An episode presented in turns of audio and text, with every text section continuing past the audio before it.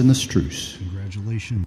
Hi, this is David Reinstein. I'm working at a think tank called Rethink Priorities, which provides advice and does research to people and organizations hoping to do the most to change the world through their philanthropy, careers, and other ways that they can exert their influence.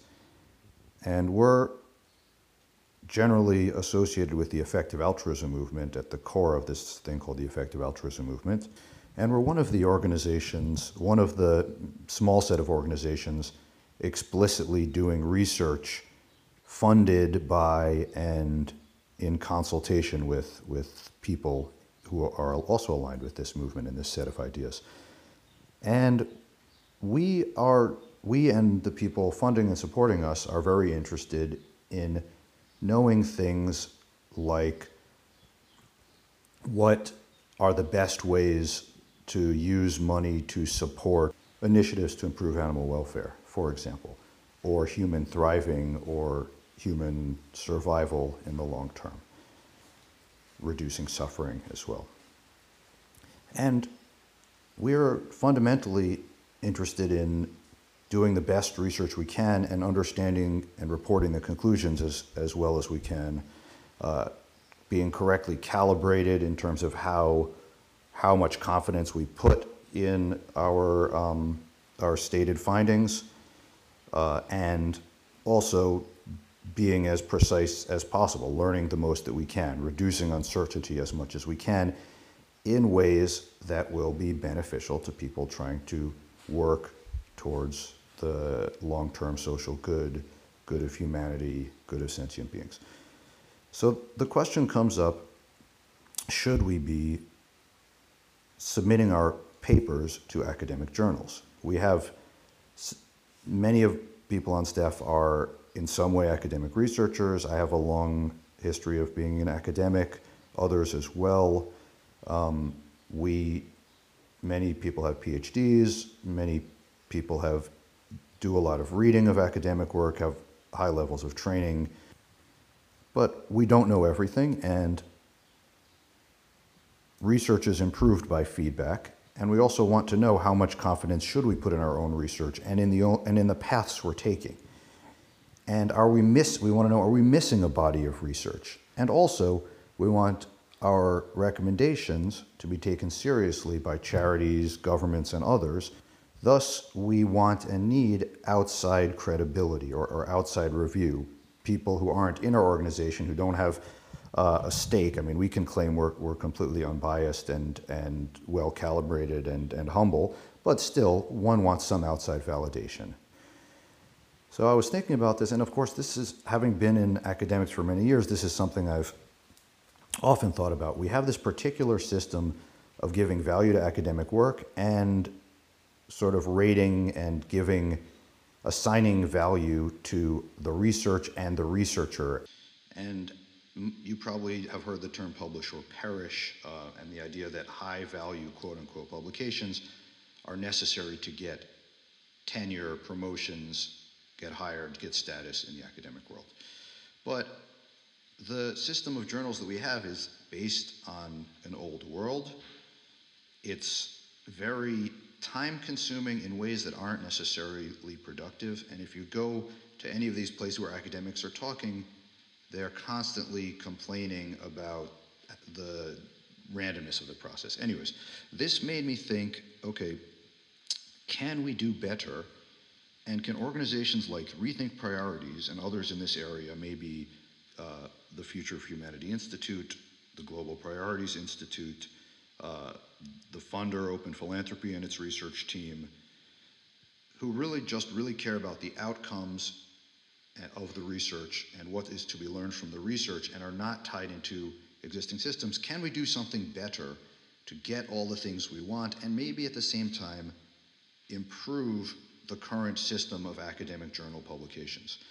So this motivated me to write the following uh, post, or what I hope to be a post on the EA forum, but I've currently been sharing around uh, in the Google Doc format. So I'm going to read my own post and some of the comments on it, or my own Google Doc, And even though this isn't an EA forum post, I, I anticipate that I will put it up in, in some form in the near future.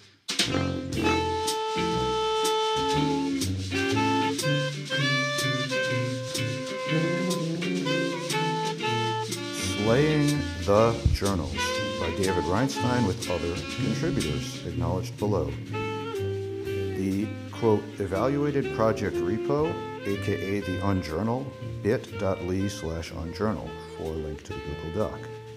A proposal for peer reviewing, rating, archiving, open science, aimed at avoiding rent extracting publishers, reducing careerist gamesmanship in academia and research, and making research more effective. Whether slash why this particularly aligns with global priorities, effective altruism research organizations. Note, this is a work in progress.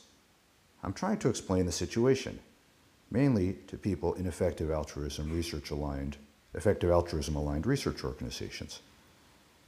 I would love your feedback on this possible initiative. I've integrated some helpful feedback already, mentioning people below. I'm particularly wondering who else is in this quote space that we might join forces with. I presented this informally at the Global Priorities Institute on May 4th, 2021, and plan to integrate some of the feedback below.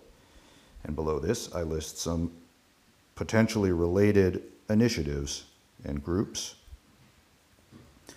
Um, so, in terms of journals, paper series, open publication, and review, we have Berkeley Initiative in the, for the Transparency in the Social Sciences Open Policy Analyses, in ampersand vertebrates in the life sciences, preprint review initiative, PRE review, uh, eLife, published and review, F1000, PeerJ, Science Open, Research Hub, Open Science Community.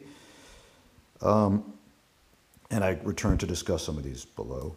And then uh, other organizations supporting this in general include IGDOR, the Open Science MOOC, uh, Open Evaluation Syllabus, the Bullied into Bad Science campaign, O, o, sorry, QEIOS, What We Learned Doing Fast Grants, uh, the Future, this group, Patrick Collison, and Better Science Registered Reports. Thanks to comments and suggestions from Edo Arad, Sergei Frolov, Georgos Kaklamakis, sorry, Georgos Kaklamanos, Paolo Mazzuso, Masuzzo, Ben Smith, Gavin Taylor, Peter Slattery, Paolo Crosetto, Nathan Young, and others, where they have added content. This is acknowledged below. Next section, key points. And there's a link mapped into what I call a very boring slide presentation uh, shown at the GPI luncheon. The key points one, academic publishers extract rents and discourage progress. But there's a coordination problem in escaping this. Funders like Open Philanthropy and EA affiliated researchers are not stuck.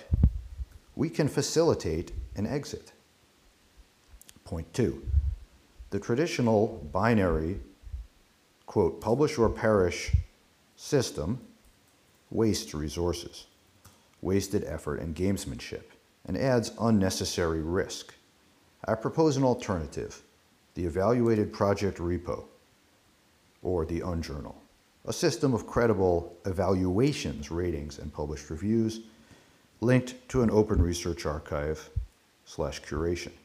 This will enable this will also enable more readable, reliable, and replicable research formats such as dynamic documents and allow research projects to continue to improve without paper bloat. I also propose some escape bridges from the current system in addition to this entirely new, let's say, proposal, which I admit has some antecedents and others working in this area. Third key point global priorities in EA research organizations are looking for feedback and quality control, dissemination, and external credibility. We would gain substantial benefits from supporting and working with the evaluated project repo or with related peer evaluation systems, rather than only submitting our work to traditional journals.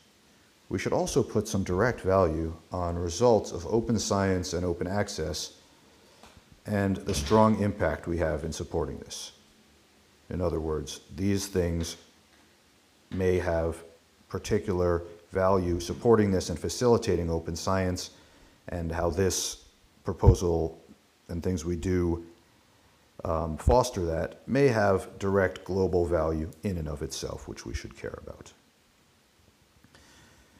And of course, some recent, at least one recent post by Cecilia in the EA forum gets into this. First section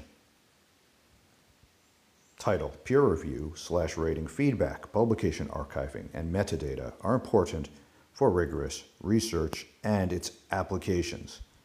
But, point one, we don't need no stinking traditional publishers. That's a that's a, a, parody of a line from a movie that I never actually saw, but it was famously parodied in many other situations like Mad Magazine. So, being catchy here. We don't need traditional publishers. Point one. For profit publishers such as Elsevier and Springer Verlag play virtually no useful role in the research and evaluation process relative to working paper archives while extracting resources from researchers and the educational sector. Academics do the research, write up and format the papers, review the papers, and serve on editorial boards with little or no compensation from the publishers. The publishers maintain these rents because researchers, universities, and other players in this sector face collective action problems and fail to escape this bad equilibrium.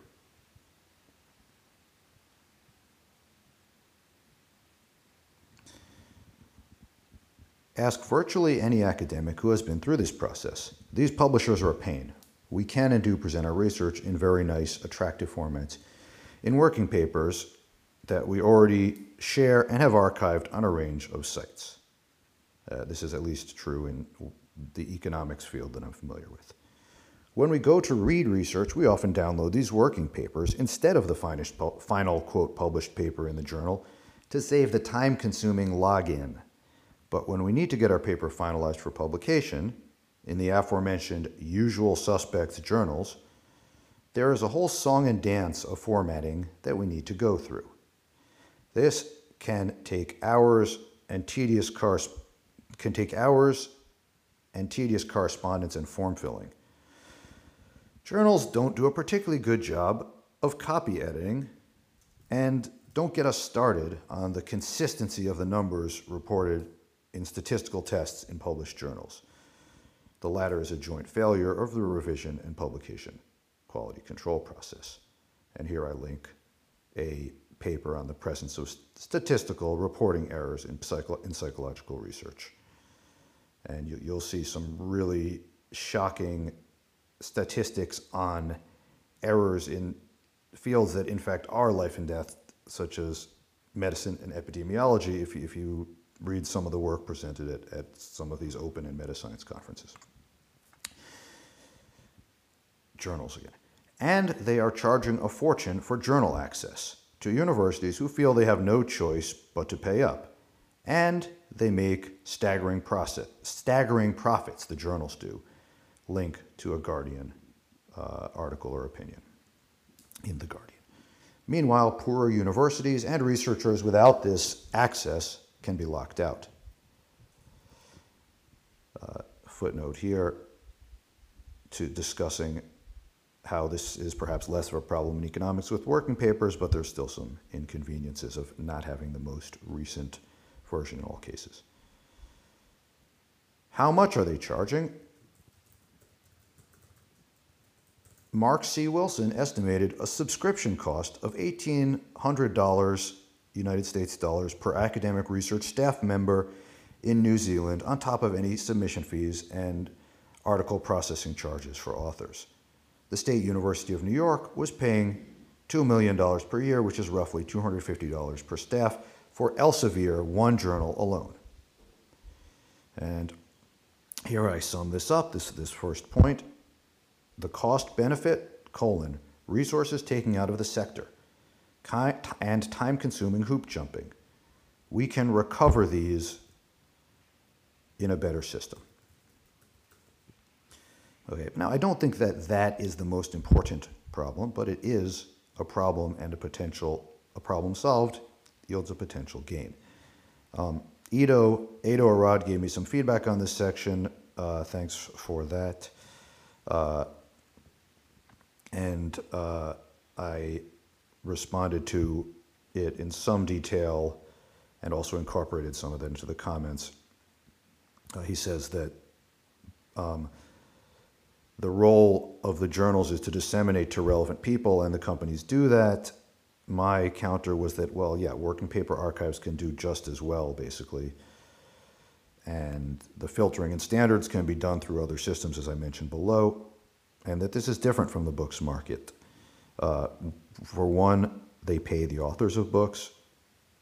That's a separate issue of copyright I'm not going to get into. And also, people do still like hard copy physical books. Sec- okay, so the first major point of uh, why we don't need the journals or why peer review, et cetera, is important is one, the first point was we don't need the traditional publishers. The second I entitle Rate and Give Feedback, Don't Accept Slash Reject. And uh, Sergei Frolov offered a nice comment on this. Uh, saying, I agree that rejection should be made obsolete. Uh, but there's still a point, needs to be a point at which a paper is considered to have passed peer review, requiring some consensus, et cetera. And I, I give a, a response to that in the comments, which I think I mostly incorporate below. Rating and feedback is better than an all or nothing accept reject process.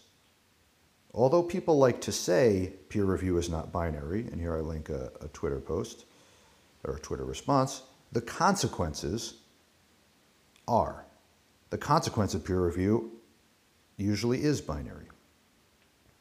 We use, quote, publication in top journals to measure two main things. First, policymakers, including important regulators like the FDA, and journalists use these to assess whether research is credible and reputable. Second, universities and other institutions use this to guide hiring, tenure, promotion grants, and other rewards for researchers. So it's a tool trying to do at least two things.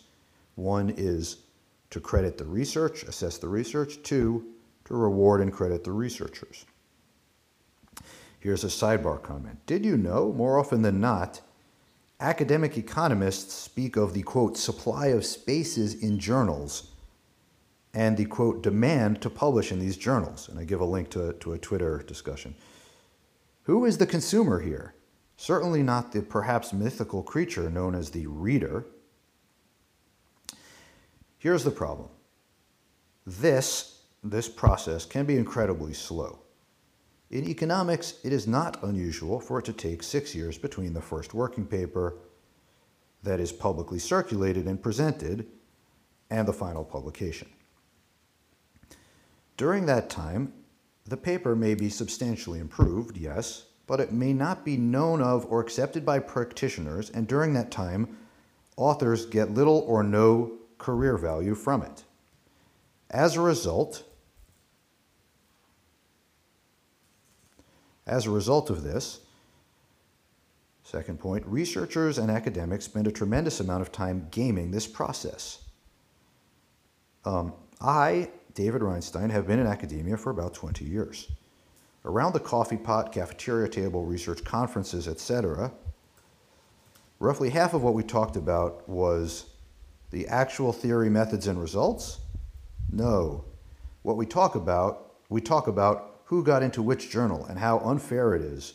Which journal should we be submitting our papers to? How long are their turnaround times? How highly rated are these journals and, and how are these ratings changes, changing? We offer tips on, and I'll give some links here from Twitter, on how to, quote, sneak into these journals. There's a lot of pressure and even bullying, and here I link Bullied into Bad Science campaign, to achieve these, quote, publication outcomes at the expense of important research and careful methodology. And some footnotes from Paolo Masuzzo, sorry, Paola Masuzzo, who has some very uh, dramatic experiences, she was told that publication in Nature Cell Science was more important than everything else. She says, This game takes away the creativity, the risk, the right to fail. The last is, for me, personally very important and often underestimated. Science is mostly messy. Whoever tells us otherwise is not talking about science. That's a quote from Paolo, Paola Masuzzo. So research as an academic spend a tremendous amount of time gaming this process. So the process is slow. As a result, researchers spend a tremendous amount of time trying to game it. And it also, third point, leads to a lot of randomness in outcomes, leading to the cream to not always rise to the top, making research careers much more stressful and drive it, which drives out more risk-averse researchers. Uh, this, the, the footnote I mentioned was, was in response to this. Um, and finally, my final point, point D, a lot of the feedback in this process is in fact wasted. And a lot of reviewers' time is wasted as well.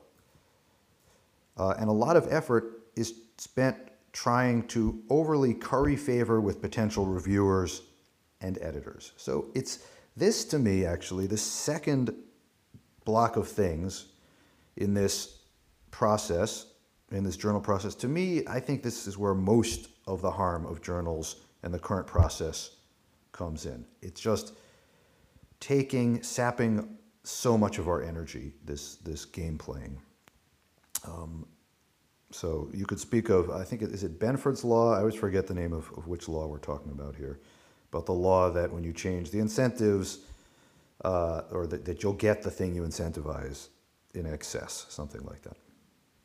Okay, my third point, the third thing we don't need is dynamic documents and living projects are better than cold, dead, quote, papers.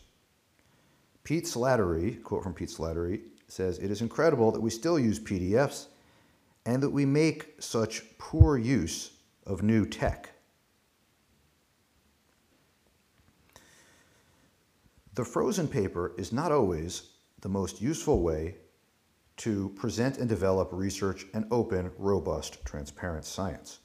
There are often better formats, particularly for work involving data, math, and coding, including web-hosted dynamic documents with continued time-stamped updates. In particular, these allow and encourage, but do not require, and I added that do not require in response to some concerns there. There's a footnote about that. These allow updates, corrections, and using the Japanese word kaizen, continuous improvements in light of new evidence, developments, and techniques. Instead of today's, uh, someone raises some comment about the paper or something that could be improved. Who cares? Leave me alone. I got my publication. I don't need to go on and there's no reason to, to go on and do anything about it. Um,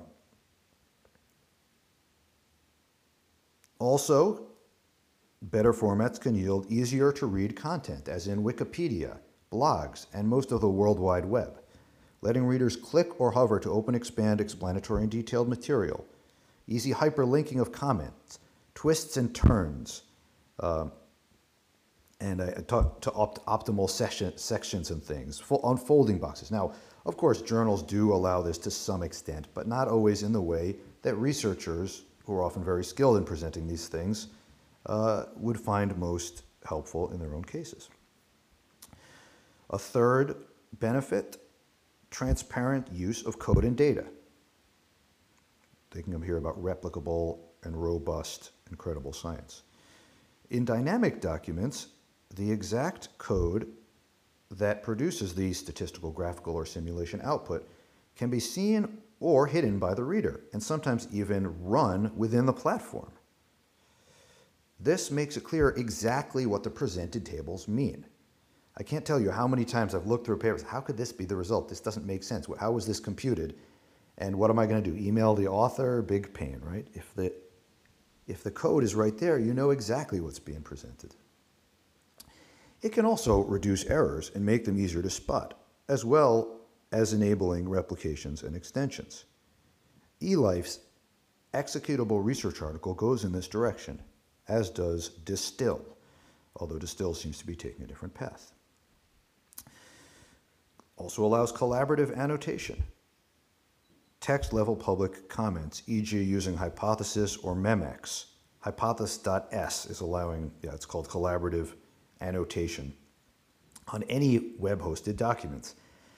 Stuff behind journal paywalls, even PDFs, not quite so much. Facilitating this collaborative annotation facilitates a real dialogue as well as teaching learning and learning that can surmount the limitations, physical and social barriers of real time and in person communications. See linked eLife's text level public comments. Uh, and then I say see distill.pub, uh, which focuses on machine learning, for an example of exciting cutting edge formats. And I give a dynamic uh, link here to something that should display as an animation, if I had the right format here, an interactive playground for T-SNE uh, dimensionality reduction helps readers develop an intuition for technique and where it is best applied. And here you should see something illustrating the one component of the, the T-SNE algorithm. Finally, for this subsection, the traditional, quote, frozen paper as endpoint may not even be yielding good science. Even the most prestigious science journals, and here I link a paper uh, backing this up, may, quote, fail to reach a high level of reliability. Yes, there is some retraction and some evidence that this retraction does have an effect on citation rates. However, largely retracted and largely debunked results are very difficult to extract from the public consensus sort of like phantom statistics. You may have heard of that. And their authors seem to suffer little loss of status.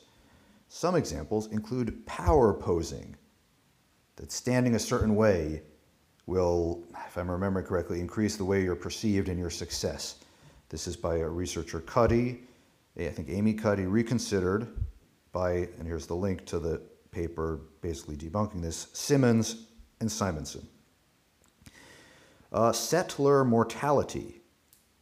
This paper claiming to have found one of the most or the most important roots uh, that institutions drive development, and they use this instrument, settler mortality, driven by um, diseases. So, this paper, which was super prominent literature by Acemoglu et al., was basically debunked by, debunked by David Albouy. Uh, the China, China gender imbalance stemming from hepatitis by Emily Oster, which was debunked by Avi Ebenstein and others, and evidence for extrasensory perception, ESP, of Bem's work. Now, the people whose work have been debunked are largely still very prominent, and I would say in many cases not substantially hurt by the fact that they prominently published and stood behind research that was shown to be substantially flawed, perhaps in ways they should have realized at the time. Um, and here are a few side comments on this section. Uh, well, actually, no, a few uh, footnotes. Well, first, the side comments from Ido Arad. Um, a problem with rating is that it could make it more difficult to review well. Uh, for example, he cites a paper, um, makes the case that quality of that the quality of reviews are bad and offers ways of improve, remedying it. And if the rating system isn't very rigid, then it just adds some complexity. If it's not like a one to five star system. However, if you fill in some scoring multidimensional rubric, it will guide the reviewer better and allow for easier appeals, but may not be flexible enough. This seems solvable though, and I say agreed about the solvable at least. I don't think I have the perfect answer, but I think we can do be- substantially better, and there's some obvious dimensions, directions of obvious, there's some directions of obvious gains. And I think ultimately being published or not published in a journal that's given a particular ranking and spent a lot of time, we spent a lot of time giving metrics to these journals, is in some sense a unidimensional ranking to begin with. So what I'm proposing wouldn't make things substantially worse, and I think would make them substantially better. Uh, some of the footnotes, um, some of the footnotes uh, on, my, on, my, comments and comments from others. Uh, Um, uh, I, I already mentioned the caveat. Uh, Laura suggested that researchers are very mobile. One paper cannot be open for five years or so. I talk about the open projects. Researchers also get fatigued, thus, an established endpoint can make this more attractive. I responded in many cases, researchers will prefer to keep work in the same area and improving it in the same place rather than feeling compelled to rehash it in a new place and sort of vomit more papers saying the same thing. Uh, I think this is, is this Laura, is she in medicine or economics? Anyways, also in economics, physical moves tend not to deter continued projects and collaborations, which was a concern that, that she had raised. Um, and I think that by changing the system, we will also change the way that people are evaluated and, and hopefully not, if they can be, have their work evaluated at intervals, they won't feel compelled to, uh, they'll get credit for that and won't feel compelled to sort of terminate projects. Um, okay, that, that's not exactly getting at her point, but I, I think I did address it in the, in the footnote. Uh, Renee Becker's list is instructive here, another footnote, when I talk about misfinding mistakes in that the dynamic documents can allow mistakes to be found. Renee Becker's provided a list uh, linked on his, his WordPress, one of which says, Won't I look like a fool when others find mistakes in my code? No, on the contrary, you will look like a good scientist when you correct your mistakes. Here he links Rest- Retraction Watch. Instead, you will look like a fool if you report results that nobody can reproduce and stubbornly, stubbornly persist in claiming support for your result. Second section How can we do better, and what does this have to do with effective altruism and global priorities research?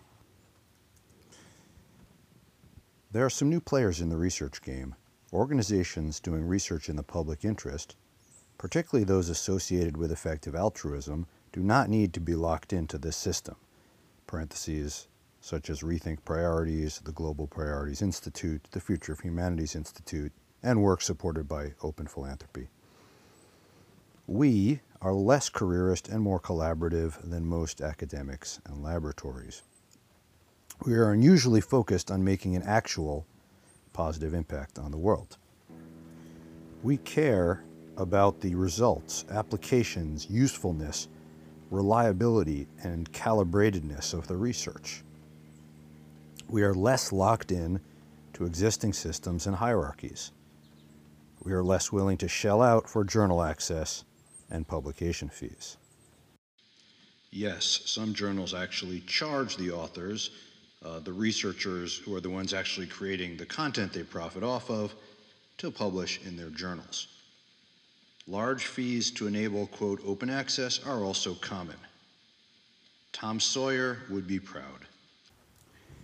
In addition to wanting an open and efficient system for our own research work, for our own research work and our research consumption, there are also direct reasons we in EA particularly should want to promote open science and open access which I will discuss later.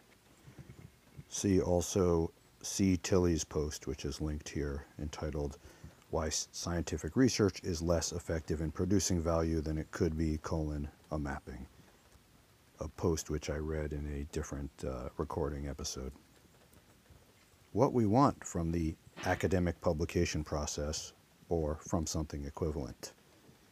Feedback and quality, one. We want to actually do good research and have an understanding of whether it is good.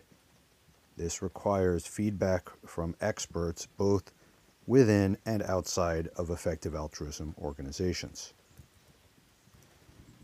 Two, credibility from academia. We want policymakers, the media, and others to take our research seriously. I believe they mainly defer to academic standards on this. If top professors and universities put stake in forms of peer review and publication, so will the decision makers and doers. Three, dissemination. We want our research to be accessible by academics and others searching Google Scholar, the Web of Science, etc. Four, supporting the careers of academics who are collaborating on research with us. And here there's a comment from Nathan Young. I think, he says, I think this is underrated here. Unless there's a good way for academics to get money and prestige in your process, the process isn't going to work. My response I agree to an extent, and thus I propose things like non exclusivity. But I claim this is to some extent endogenous, a matter of coordinating on a new equilibrium. If we have a rigorous evaluation process, then this process will be valued and rewarded. And two, to a lesser extent, what I am proposing is also for effective altruism and think tank organizations that do not themselves need to achieve academia driven metrics, although they may be working with people who, in fact, are. Proposal The Evaluated Project Repo, aka a Journal Independent Review Service.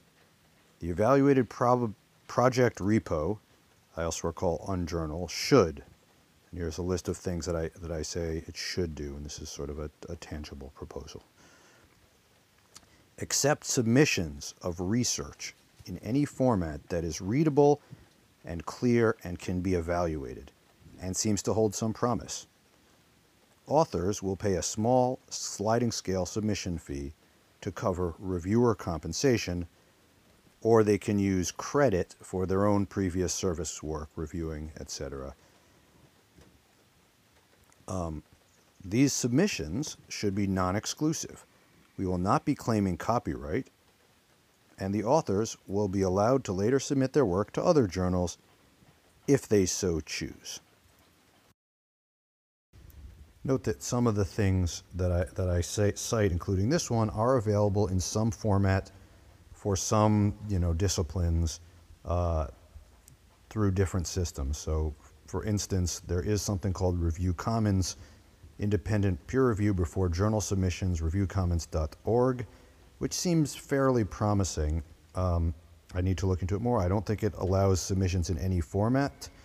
Um, you know, I don't think it has all of the things that I'm looking for, and most crucially for me, it's only in a small number of uh, of fields. For instance, it doesn't seem to cover social science, economics, finance, business, uh, policy, as far as I know.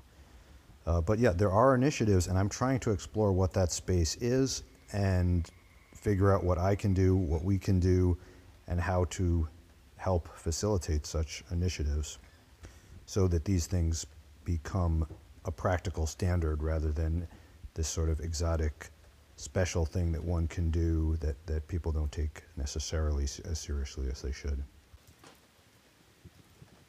So the first thing that I say the evaluated unjournal, let's just say, should do is accept submissions of research in any format, even let's say links to URLs where a journal is clearly, sorry, where an article or a piece of research is clearly displayed and hosted. Maybe it's a dynamic document or something of the sort you see in distill.pub Maybe it's linked to a piece of software, interactive, etc. So the Unjournal should accept submissions of any format um, because we will be curating, we will be putting a link putting to these things. We will be offering feedback on these things. We won't be publishing it in the sense of it being in a printed journal somewhere. The submissions should be non-exclusive and um, I, there's a footnote to this. In the longer term, the hope is that the proposed platform and evaluation process will make the latter step, that is, the step of submitting their work to other journals, otiose, replacing the gold standard of a journal publication with the credible, quote, fiat money of an evaluated project repo, bit of a mouthful, unjournal rating. However, in the short term, we recognize that some traditional journals request confirmation that the work has not been, quote, published elsewhere. Still, in economics and many other fields, pre publication memeos and uh, publicly hosted working papers are the norm. In any case, we will make it clear that the Unjournal slash EPR is a working paper preprint project platform that allows pre reviews, a lot of P's there, commenting and ranking not a quote journal. And thanks to Gavin Taylor for uh, suggesting I emphasize this point. So the first bolded po- point was what the idea that journals should accept su- submissions, that they should be non-exclusive. The next bolded point is what is the management of the journal or the unjournal going to look like? Uh, management. Identify editors or others who and others who can handle submissions, uh, fulfilling the role that editors play in, in traditional journals. Of course, I'm open to other innovative ideas. Editors can screen projects that are of good enough quality and presented well enough to enter the system and can identify experts inside or outside our network to review these projects, and possibly artificial intelligence and natural language processing and other tools can help identify experts. I think there's been a lot of innovations in that area recently.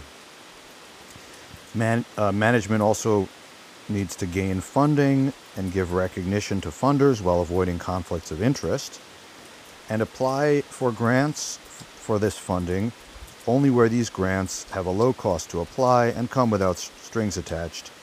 Uh, this is necessary to cover the small amount of overhead, so hosting costs, uh, maybe covering some expenses for editors, of course, paying uh, for referee work where that isn't covered by submission fees, um, gaining, if we have to pay to gain access to certain databases, there will be a certain amount of overhead. Um, I, I, don't think it's as, as much as the, and I've seen some reports on this, I'll put a link. I don't think it's as much as the journals would sort of have you believe is necessary, the, the traditional publishers. Finally, uh, manager, the management needs to give reviewers and the organizations that set aside time for them to do this reviewing incentives or credit for writing reviews. Um, and there's a lot of discussion in the comments about ideas for reviewer credits, whether it would work, whether it would work better than um, just paying cash, whether requiring people to do reviews. One idea is that requiring people to do reviews in order to submit a certain number of papers might be a way of getting around the inequities uh, in terms of some people having money or groups having many more resources to pay for submission fees, etc. Um, that could be a sort of a form of a sliding scale. Uh, but I think I discussed that elsewhere. Okay, the next bolded is review. So we had accept submissions, management, and review. Review text containing written feedback and evaluation of the work should ideally be made public. Although we might allow authors to opt out of this, this is actually very much central to the, to the idea. The idea that the feedback would be completely open, which will allow outsiders to get a really nuanced perspective of what the issues and limitations are, how the research was perceived, not just a single number, which I also obviously am advocating, uh, single, not just a single metric, but also a, a discussion of, of the limitations and, and strengths in different Here, ways. Edo Arad notes open feedback could discourage researchers from submitting their work. So I responded, well, some authors will be discouraged, others will prefer to have this out in the open. As an author, I can't gain the benefit of saying, look how pretty good my reviews were, without also being willing to show the less good ones. Um, just what I was suggesting. People and institutions will judge this in context, e.g., if this author has agreed to post only 10% of the reviews she received, then the posted reviews will be a less credible signal compared to an author who has committed to allowing them all to be posted. So I think there's a very strong case that the review should be made public.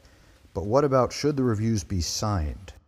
Um, however, the reviewer can remain anonymous. The person who reviews the paper or the article or research project can remain obvious, anonymous, or the review can be signed.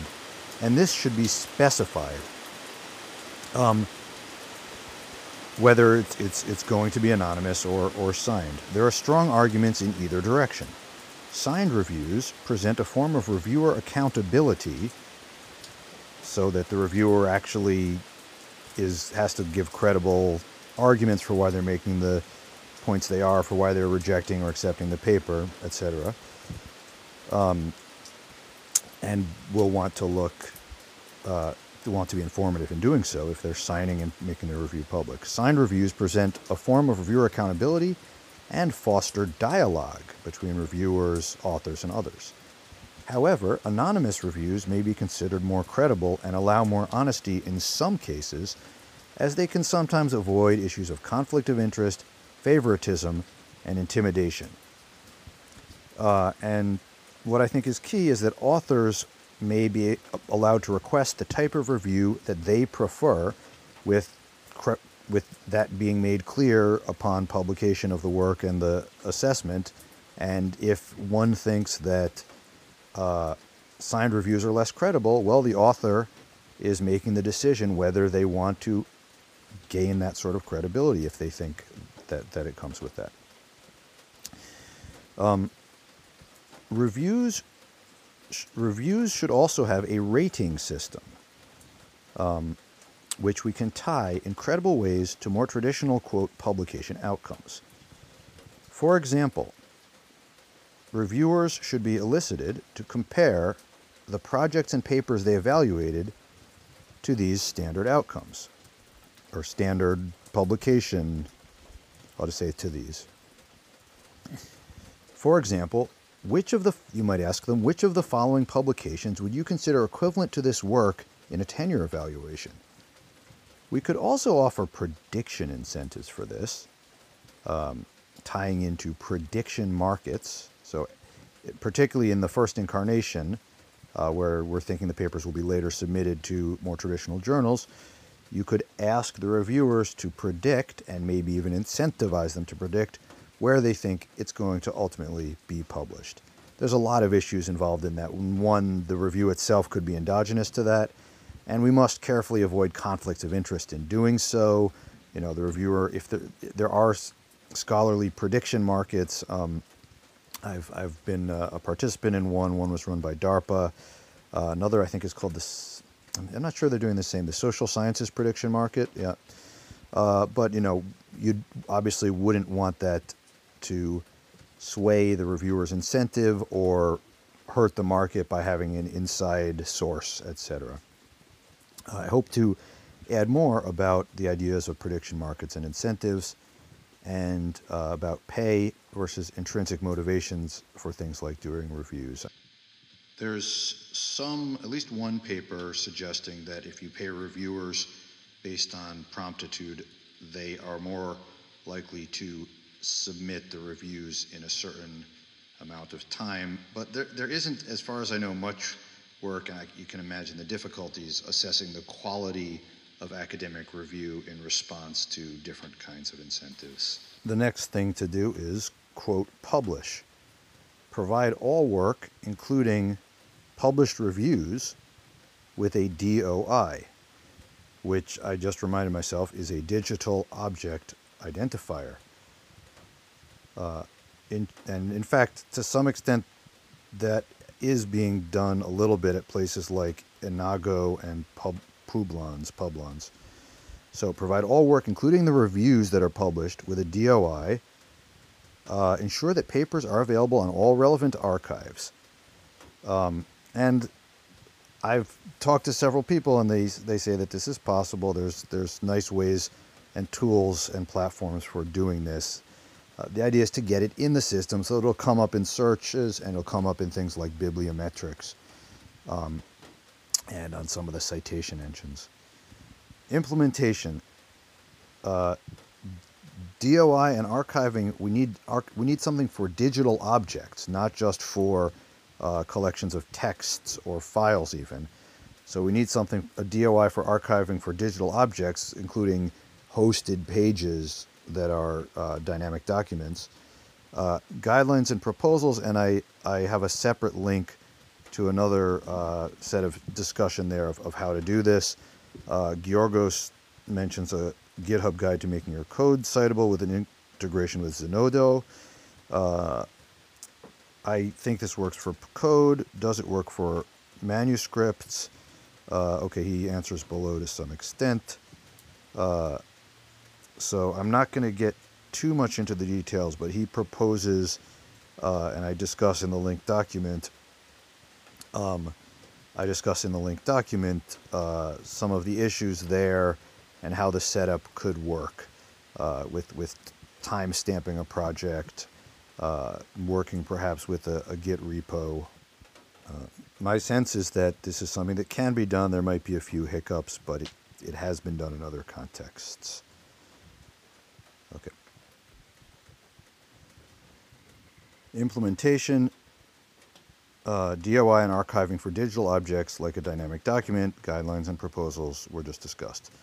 Do a little bit of promotion of these papers, target audiences, academics, policymakers, students, general public. For example, we want to make sure that this work has at least as much chance as a standard journal article, quote, to gain academic citations, to influence policy, and to be picked up by the media. Publish uh, still involves curating two links for each project. Uh, the number one, the project as reviewed in a frozen form, so from the date that it was reviewed, uh, so we know what has been evaluated we don't have a moving goalpost, as they say. And two, a secondly, a link provided by the authors to all future updates of the research project so that you can look at not just the paper that was reviewed, but if the author has updates that maybe haven't been reviewed, rated, you can look at this cutting tip edge of the spear. Uh, Paolo Crosetto says this is nicely solved by the wiki method. You get the last version up front, but for each page you have the history of edits, and lots of additional data and metadata, here reviews. If the repo follows the Wikipedia method up front, you see the current status of the paper, but history and reviews are one click away behind the main page, and you need a single link and not two, and a single DOI. That's worth thinking about. Um, it sounds like it's a worked, a solved problem and uh, repeating myself a little bit, publish all the reviews of the paper along with this. Okay, after getting an evaluation, authors may, as noted, submit their paper to a traditional journal if they so wish. They can submit a response to the referee's feedback and adjust their paper or project accordingly, noting the changes made. This is the standard revise and resubmit uh, process, or even that, that dumb thing called reject and resubmit. Uh, they can also continue to update their paper and project, continue to work on their research. After a suitable, maybe required, possible waiting period, uh, they can submit again to the Unjournal to get another evaluation. But, you know, they won't be wanting to flood it with asking again and again and again because there's a cost. You have to pay something to cover the reviewer's time and because the more the more reports I get, it'll dilute the signal of my very good reports ratings. Okay, who would be willing to participate in this? Who are we? The we I keep speaking about. So I say EA, organizations and aligned research, perhaps a subset of the researchers listed here, link in post to a list of EA related organizations as well as researchers involved with open science and open access, and yes, researchers who are willing to try something new, and perhaps researchers who are just fed up with the slowness and the randomness, riskiness in the standard publication process. I can imagine that if your employer, university, whatever, was asking you to, to really, you were coming up for tenure or whatever it is, uh, or about to go on applying for jobs that you might be really keen to get this sort of evaluation and get it quickly. Now it'll still some take some time to get the reviews back, but I'll get a set of reviews that I can actually present or a rating that I can actually present in a credible way, whereas submitting to a journal, I might just get a rejection that I can't really do anything with. With the who are we question, uh, and my response to it, Edo um, Arad asked, do you want this to be EA aligned? I said it's a big question, and I'll try to address this further. My thinking is that this alignment with EA will help push things forward, and it is something that I can help facilitate. However, I also see the value of this outside of any EA specific context. Good starting point might be that the EA approaches be that EA approaches a view of the public interest doing the most good with finite resources, importance, neglectability, tractability framework might be seen as one of the most important audiences in a similar way uh, of this journal in a similar way that government policymakers, even perhaps specifically U.S. policies, are currently used to by academics to justify the impact of academic work. Uh, Edo says that makes sense. A different approach would be to target only EA and prioritization research in the hope of addressing mostly epistemic problems. Um, he links a, a forum post there. And only later on consider expanding it conditional on success to a wider audience with the goal of being a credible and influential publication by itself and also improving publication in science as a whole. So it seems like we're on the more or less on the same page there. Subsection Escape Bridges. How do you change the game? And here I link a series of Twitter posts uh, where I someone is is saying that I think someone was complaining about the open access costs, and I said, uh, direct message me. I can publish it for you for five dollars, and I even know a place that I can put it up in that nearly everyone in the world can access it for free. And I can put it up along with the acceptance letter so that everyone knows it was PNAS worthy.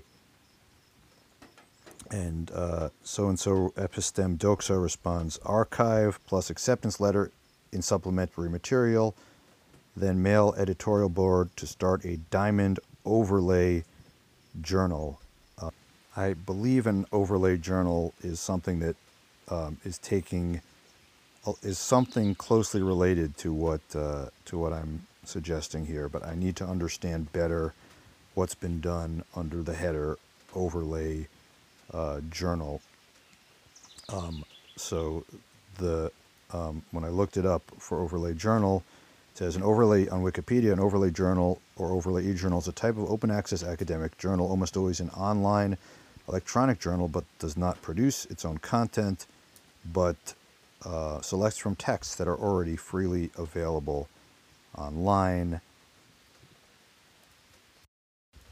The editors of an overlay journal locate suitable material from open access repositories and public domain sources.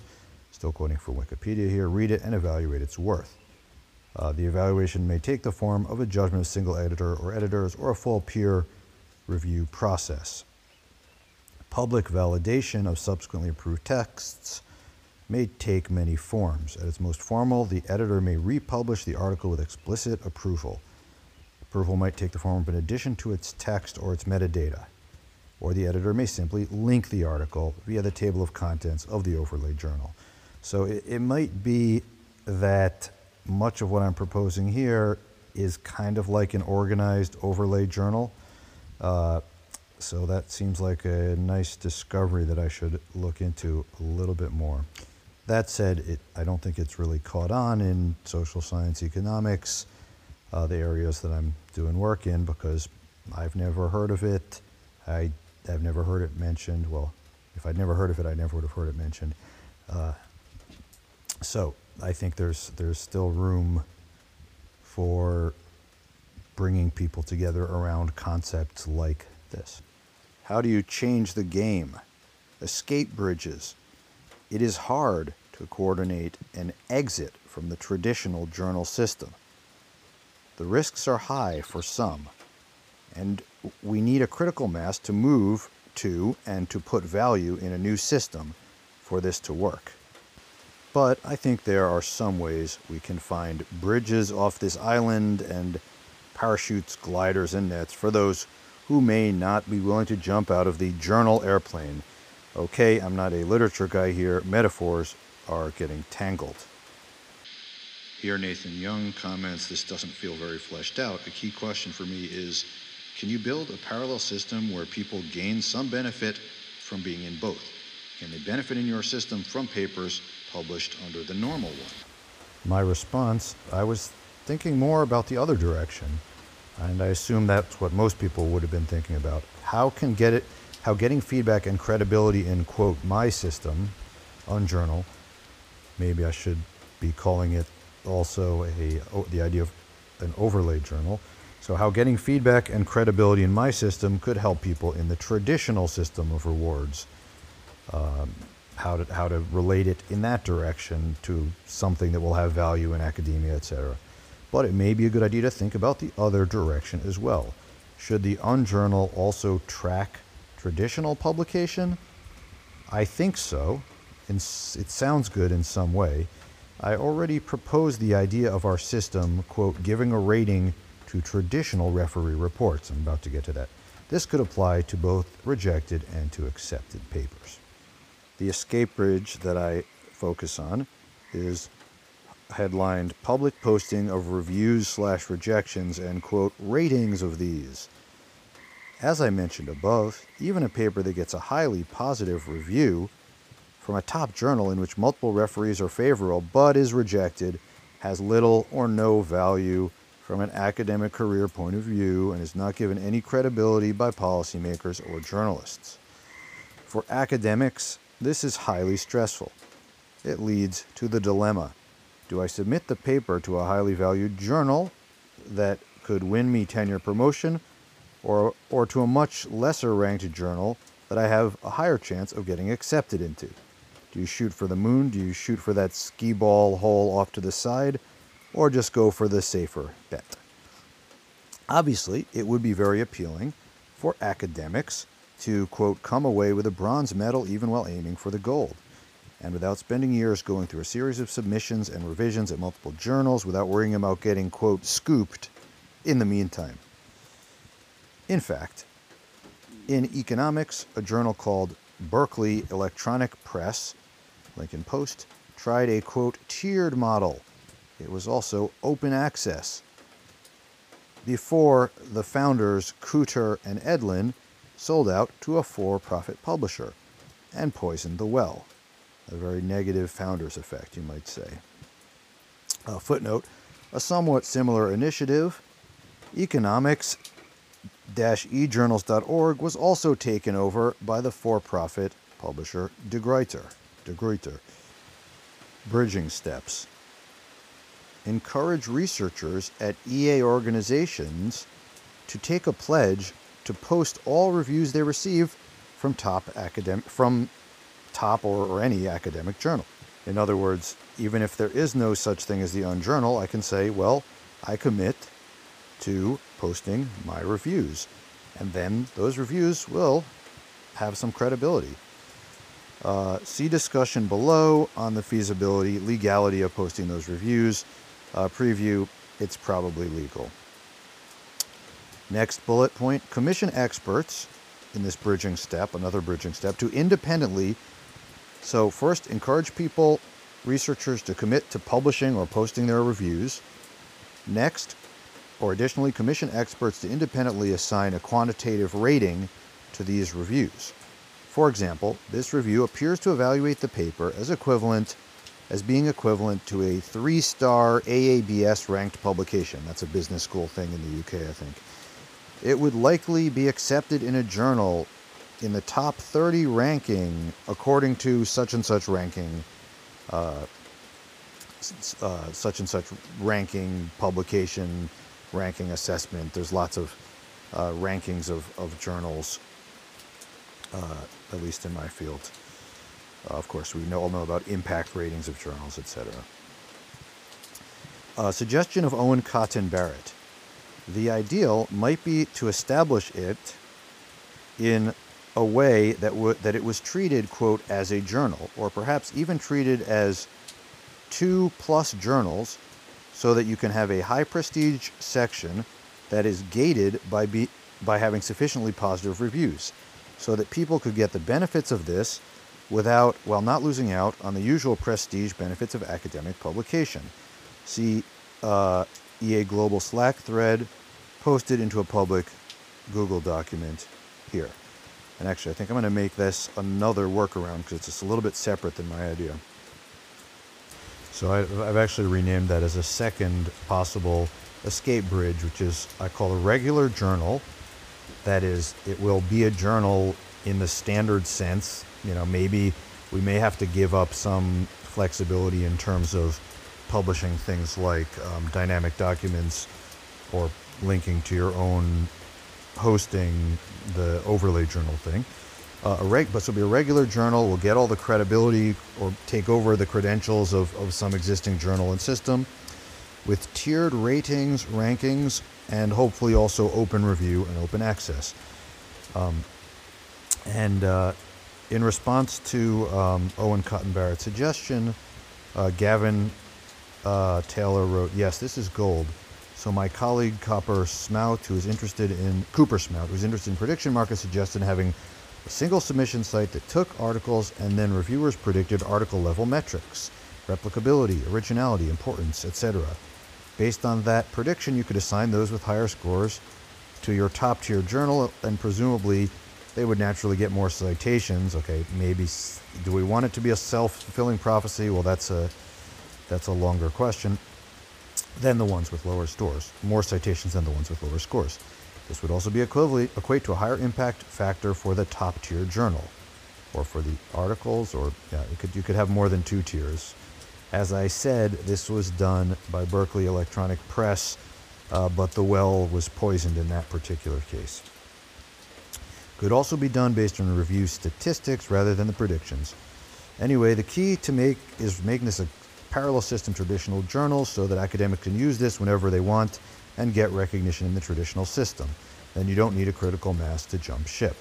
Um, that is the key, and I think these are different routes to the same end state or, or intermediate state.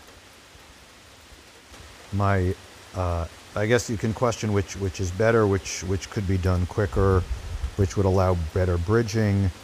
Um, I, I, or well, actually, we're talking about three different things now. One is the unjournal, maybe that's the end state. Two is commit to making your reports public in traditional journals and then finding ways to have assessments of those reviews. That's the bridge that I propose. And uh, a regular journal with tiered rankings, which presumably should be open reviews and open access. That's the bridge uh, proposed by Owen uh, Cotton Barratt.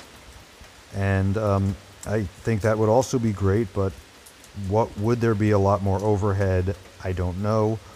Could that be done in a way that it would be accessible to people across many or, or all disciplines? I would hope so. Uh, I, I, suspect the limitation again would be that it, one of the limitations would be that it would be hard to allow people to submit work in any format, including hosted web pages, etc. Although we can all think about nice workarounds for that, a short article with a link, for example, to the hosted uh, dynamic document web page, etc. In my response, in response to my uh, saying that this is a wasteful dilemma, having to figure out what kind of shots to take at what journals, Sergei Frolov responds, It is true, but the dilemma is often about in what order to try journals such as Nature, then Science, then Nature Physics, Nature Materials, then Nature Nanotechnology, then Nature Communications, then Physical Review Letters, then Physical Review B, then Physical Review Research, and then what? Um, and yes, you don't have to just choose a single journal to submit to, but my response is that this is a stressful, risky, very time consuming, and ultimately a waste of our mental effort. We should be thinking about the science and research and not the journal Candyland Parcheesi game. Next section, kinks to work out, and I put in parentheses, solutions exist. Getting papers into online databases. Uh, and apparently that's not so difficult. Gavin says that even some of Jason's EA forum posts were indexed on Google Scholar, maybe after someone had cited them in a paper. Uh, another kink is citation formats for live documents and digital objects. Again, I'm thinking mainly about um, uh, dynamic documents here. Uh, again, papers with code. Uh, Laura Palma Medina, M. Palma Medina says the site has a suggestion for this or a protocol for this. She says one, the citation should include the date when the paper was consulted, and therefore the publication site should be able to fetch show all previous versions slash submissions. Two, databases should be able to count citations to the paper regardless of version cited.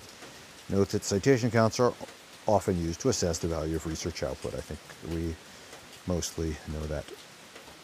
Note there are a variety of tools available that can help us enable this. Next, coming back to the theme, this is another header. Should, coming back to a theme mentioned before, should EA organizations care about open access and transparent replicable research for its own sake. Subtitle EA cross open access equals synergy, a perfect combination. Or suspicious convergence. And I give a link to Gregory uh, Lewis's uh, Gregory J. Lewis's entry on, or I think it's a blog post on surprising and suspicious convergence. I argue above that we have the potential to be more collaborative, we EA, uh, to be more collaborative than industry or academics. But that doesn't mean we do or don't have a particular reason to support these objectives, just that we might be able to play a pivotal role. We may be able to form the critical mass and the initiative that puts this over the top, uh, the straw that repaired the camel's back rather than broke it. But why do we care in particular one way or the other? First point science, empiricism, and careful analytical inquiry will help us understand and address global priorities. Thus, we should favor whatever promotes better science and analysis, as well as the communication and dissemination of these results. Bullet points there have been quantifications of the cost of non open science. Uh, open Philanthropy did a landscape review of open science. Uh, also cited is Hauke Hillebrandt's in depth review on meta science this organization, uh, Let's Fund Better.org, it says a Let's Fund for this project called Better, Sci- Better Science. Uh, Hauke Hillebrand, I believe, is EA affiliated and he's trying to get funding uh, for this particular project. Here there's a comment from Gavin Taylor. So, one thing I often notice, says Gavin Taylor, is that the big meta science players, Nosek, Ioannidis, and their institutes basically put forward better science as a goal in itself. And of course, science has given society lots of benefits. But I haven't really seen an empirical case put forward that open science, open science will bring more societal benefits than science as usual. I guess that would be the theory of change for open science. I am fairly confident that open science is good, but it would be nice to make a better argument for it. Not sure if that is something you want to take on here. I responded, Not sure I want to take it on fully here, but it might be good to put in a few points. Maybe they're obvious. Uh, of course, open access and open science are distinct but related in some ways. Case put forward that open science will bring more societal benefits than science as usual. If open science practitioners are more likely to be correct or to move the consensus closer to the truth, then it surely brings more social benefits than science as usual. No? Seems pretty straightforward, maybe almost too obvious. The case for access would probably be a bit different, the case for open access. The benefits of more widespread access to research in terms of users of users of the research and in terms of making it easier for more research researchers to access the cutting edge and expand it. Paola Masuzzo says it is a very good point that Gavin makes. I would like to see these cases collected and presented to the community. Something like this, and here she links uh, a post, there's an article um, in publications.europa.eu. It's taking a while to come up. Um, and it says cost of not, uh, European Commission report on cost of not having FAIR, fair research data, um, written by PwC EU Services. And what is this fair research data? Executive summary. Uh, it's, it's, quite a long summary. Uh, what are fair principles? They don't say. F A I R. Do I know the answer to this question? Fundable. Sorry, findable. So they say research data. I, this seems like something I would strongly agree with. Uh, the sharing of research data. Research to maximize the value of science, they say, research data should have four foundational characteristics. They should be findable, discovery, discoverable with machine readable metadata, identifiable and locatable by means of a standard identification mechanism findable, accessible to both human and machine, interoperable. Um, that's a bit complicated. Syntactically parsable and semantically understandable, allowing data exchange and reuse among disciplines, institutions, organizations, and countries, and reusable, uh, shared with less restrictive licenses, allowing the widest reuse possible. Yes, across disciplines, borders. And then this report uh, identifies the value of this slash the cost of not having it, which seems to me to be a negative sign in front of the other thing. Um, and what kind of numbers do they come up with? Not having fair research data costs the European economy, they claim, at least 10.2 billion euros per year, which seems pretty large to me. Okay, let's get uh, climb out of this rabbit hole, but interesting and useful rabbit hole. Uh, Edo Arad responds, I agree with everything here. I'd like to add that even if open science is highly important compared to EA standards, then it is not clear whether this is whether this is the be- best available approach. This being the uh, unjournal, I suppose. My intuition is that either it would be very important for EA or very important for the open science movement, but not both, as that just seems like a weird coincidence. Of course, he's getting at the um, at, at what we just mentioned, the uh, that I, what I just mentioned above, the idea of um, a suspicious convergence. Um, but of course, there's also some discussions arguing that convergences are not always suspicious. Perhaps if it's the same, for instance, the same channel, let's say that both of these are, are better for science in general, and that happens to be good for multiple stakeholders. All right, so that was an interesting digression. Um, back to the back to my quote unquote. So the first argument was that science, empiricism, and careful analytical inquiry will help us understand and address global priorities. Thus, EA organizations should care, and EA people should care. Second, and maybe this is a lot more uh, contentious, where science contributes to risk, open access and trans- where science contributes to risk, open access and transparency may help us foresee and avoid this.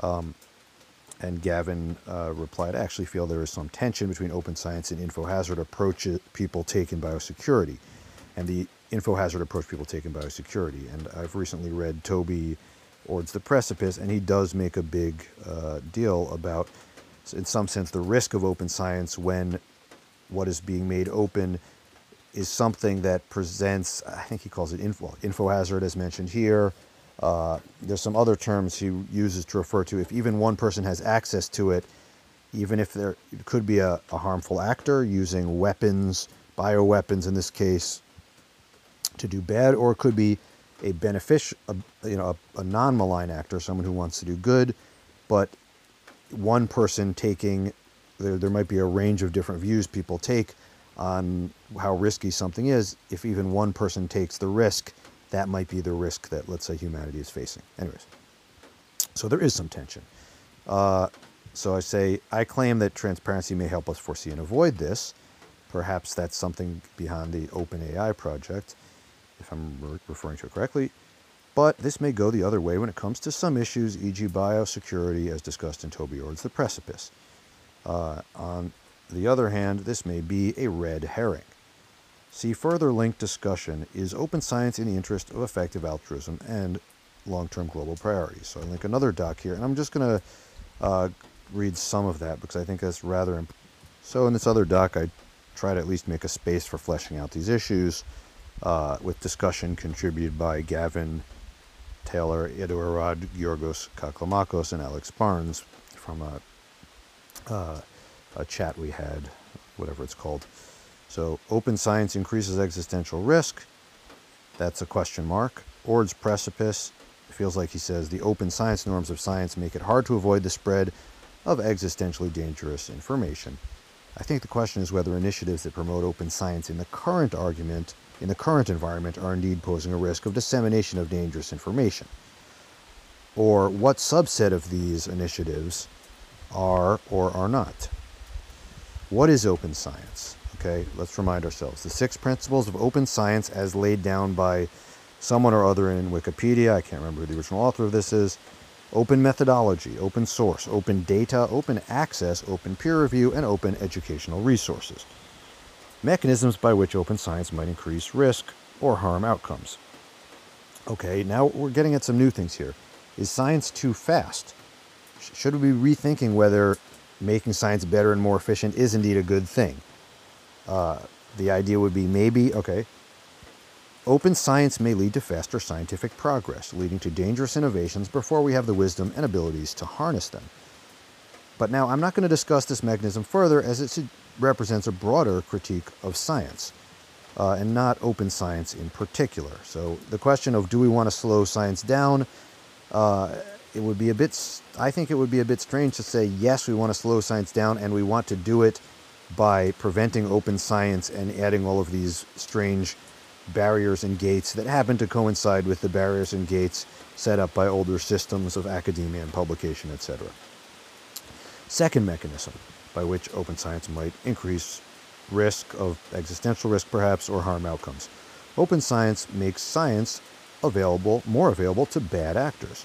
Holding constant the speed of scientific progress, open science may tend to make innovation more available to bad actors, irresponsible actors, as well as those with malevolent intentions.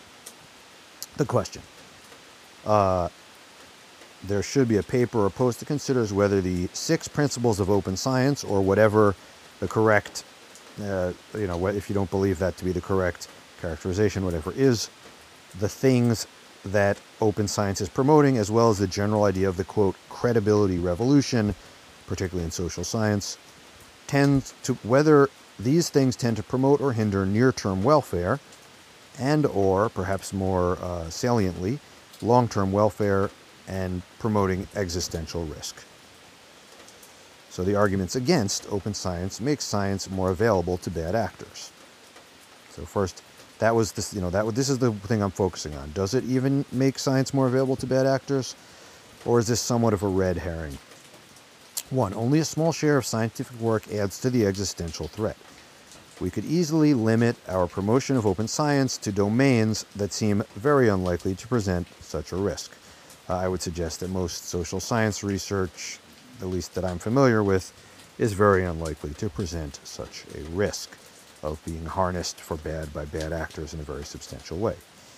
Uh, Gavin Taylor agrees with that. Um, it raises discussion point would a closed science movement in synthetic biology reduce the existential threat from biorisk? Okay, so first idea against, first point against this being bad because it makes science available to bad actors is that's only relevant for perhaps a small share or at least at least there's a large share that it's not relevant. Two, paywalls at journals. You know, I'm advocating for trying to, and Open Science is advocating for initiatives that is trying to remove paywalls and uh, improve, uh, increase access to research. These paywalls will not keep out determined actors, but do they add more value in keeping? The response to that would be: Do these paywalls add more value in keeping out determined negative actors, bad actors, than does their social cost in that respect? But they again, they won't keep out determined actors. A terrorist can buy an Elsevier subscription.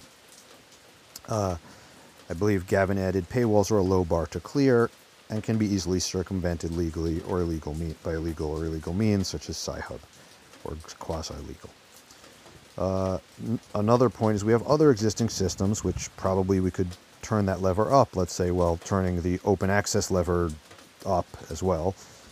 We have other systems for controlling and classifying dangerous research. Paywalls do not really help. Uh, Gavin, I believe, wrote these systems may not be applied widely outside of government research, however.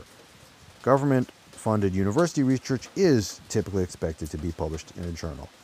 Okay, but again, the response is does the paywall really serve as a meaningful barrier?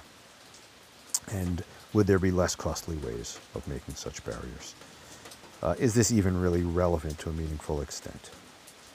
Three, open science makes science more credible, which is good. That's almost going through that first channel. Uh, but then it makes the average published recipe for a bomb, for example, more likely to work. Um, this Gavin says this is a key point. Biotech involves a lot of tacit knowledge, and currently papers are rarely sufficient to do replications. Even routine, assay, routine assays can be quite difficult to set up independently, which is acknowledged, and he gives a reference to a blog post uh, that this is recognized as a real barrier to bioweapon development. So, in some way, the hindering of science uh, through not making tacit knowledge public is perhaps keeping bad actors or or or some even bad actors that even be may associated with mainstream governments perhaps from developing bioweapons. Uh, the open science ideal would be that any published result can be replicated by virtue of open methods and source, by someone who's been trained using open educational material, so the only barrier would be cost and availability of supplies. Okay. So you might, you know, there might be a pretty strong case against certain norms of open science in the more dangerous, uh, potentially quote unquote hijacked areas of research. Um, so I, I, my response was was to this was uh, it makes the average recipe for a cure more likely to cause a disaster more average recipe for a cure more likely to cause a disaster. That's not really a response. This is a different point. So one, the average recipe for a bomb is more likely to work, which seems like probably universally a bad thing. Uh, although if you have another lever to pull countering this, the open science lever, the net result might be positive. But there's a discussion about that, particularly dealing with the idea of uh, this um, this, uh, what does he call it? He calls it uh, tacit knowledge. Uh, so that I also suggest it makes the average recipe for a cure less likely to cause a disaster. Uh, but the lack of credibility of the research will not be a deterrent to the bad actors, who will be less risk averse relative to the good actors. So this is something I, I, thought about when he talked about screening at airports. If, if they do random screening, well, would that really foil a terrorist if a terrorist isn't really risk averse? But there's arguments on both sides in terms of the calculation. Gavin says, true. Gavin says, yes, but if the bad actors are research constrained, they can't try everything, so that may prefer to try things that can credibly produce disasters. All right, that was the digression, quite a long one. Sorry about that. Um, I guess the main point is just that let's just limit, to keep out of that argument, let's limit the discussion here. And I think it isn't that much of a limit. Let's limit the discussion here to assuming that what I'm proposing is only pertaining to those aspects of research and science that do not have any reason to think that they're causing a, a massive threat of being taken over by bad actors. Okay, so um, All right, so going, going back here, why do we care about open access? Uh, it can help us understand and address global priorities.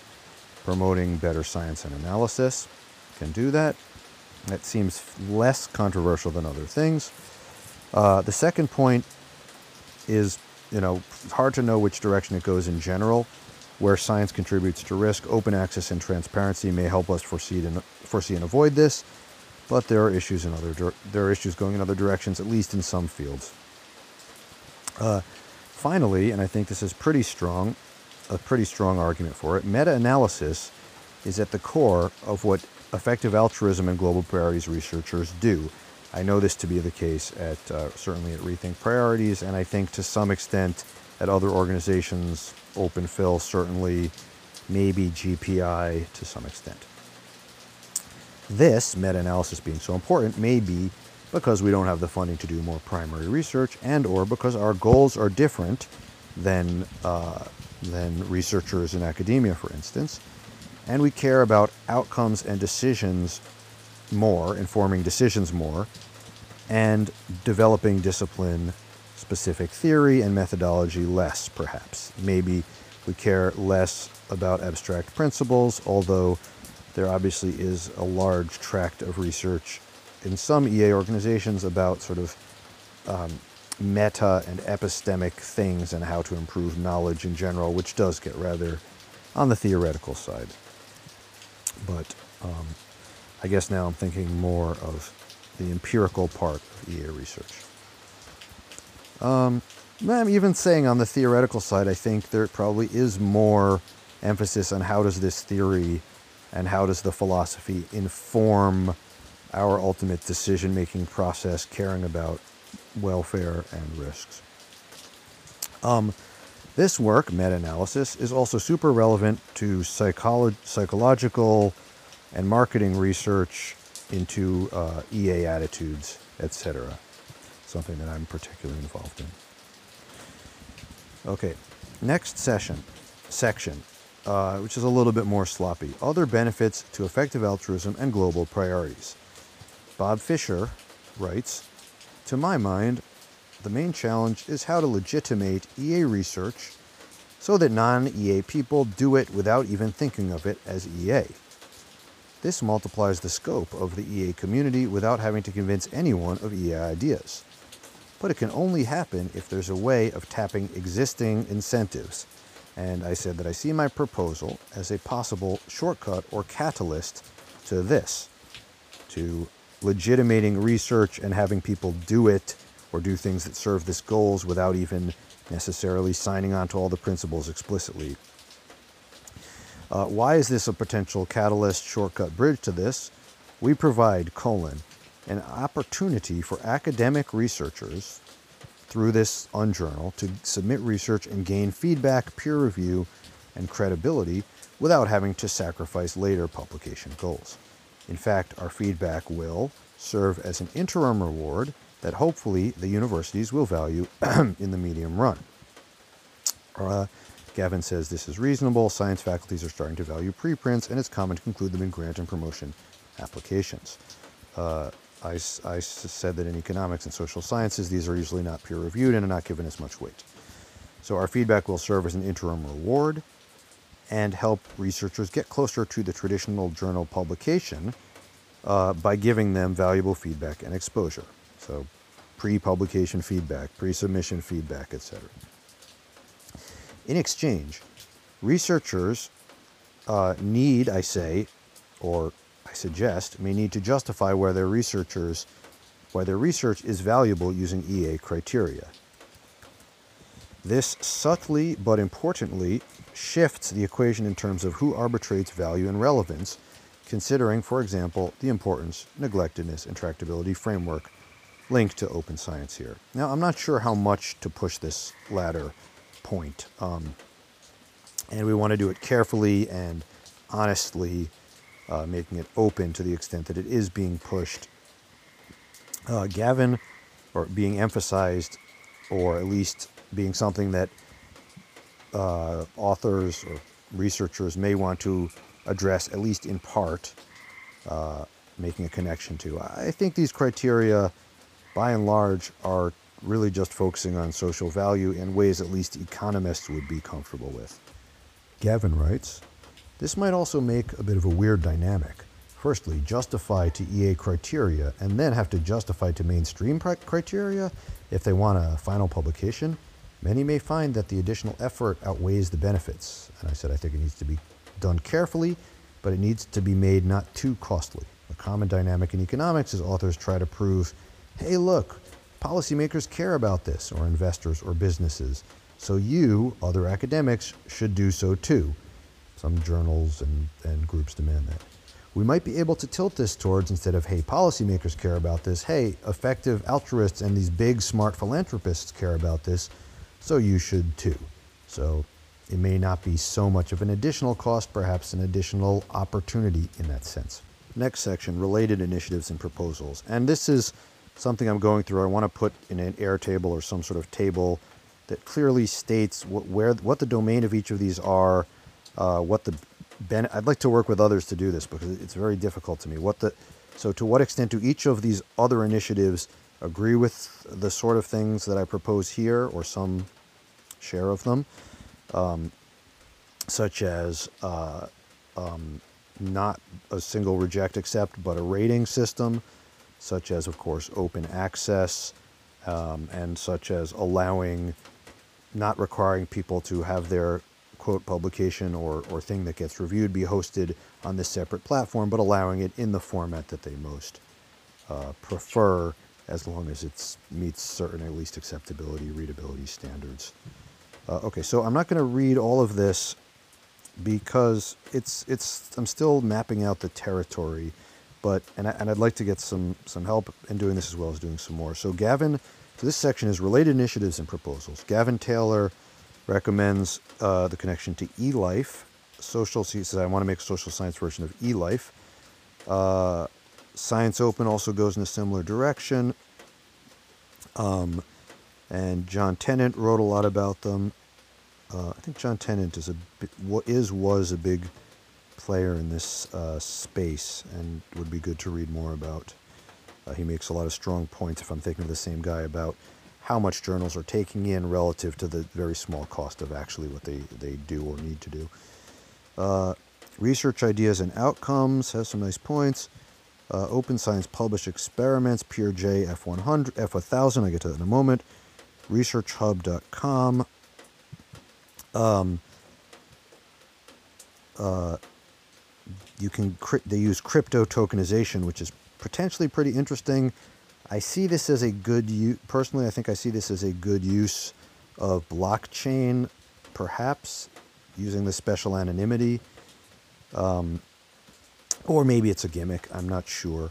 So they provide a way to incentivize desired behavior and help redirect some research efforts more than the absence of the incentives. Um, okay, F1000 was mentioned, but it's owned by Taylor and Francis, a for profit publisher. Um, I think it has a lot of limitations.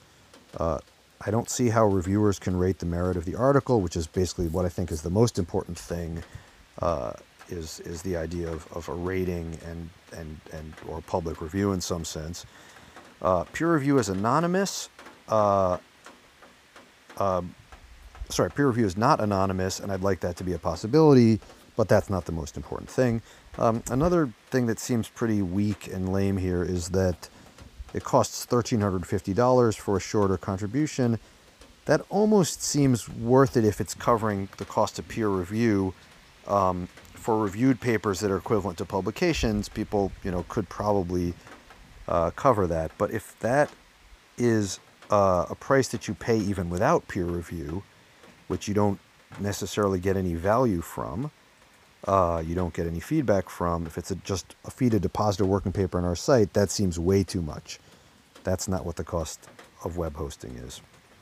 Uh, in ampersand vertebrates seems like a really cool initiative.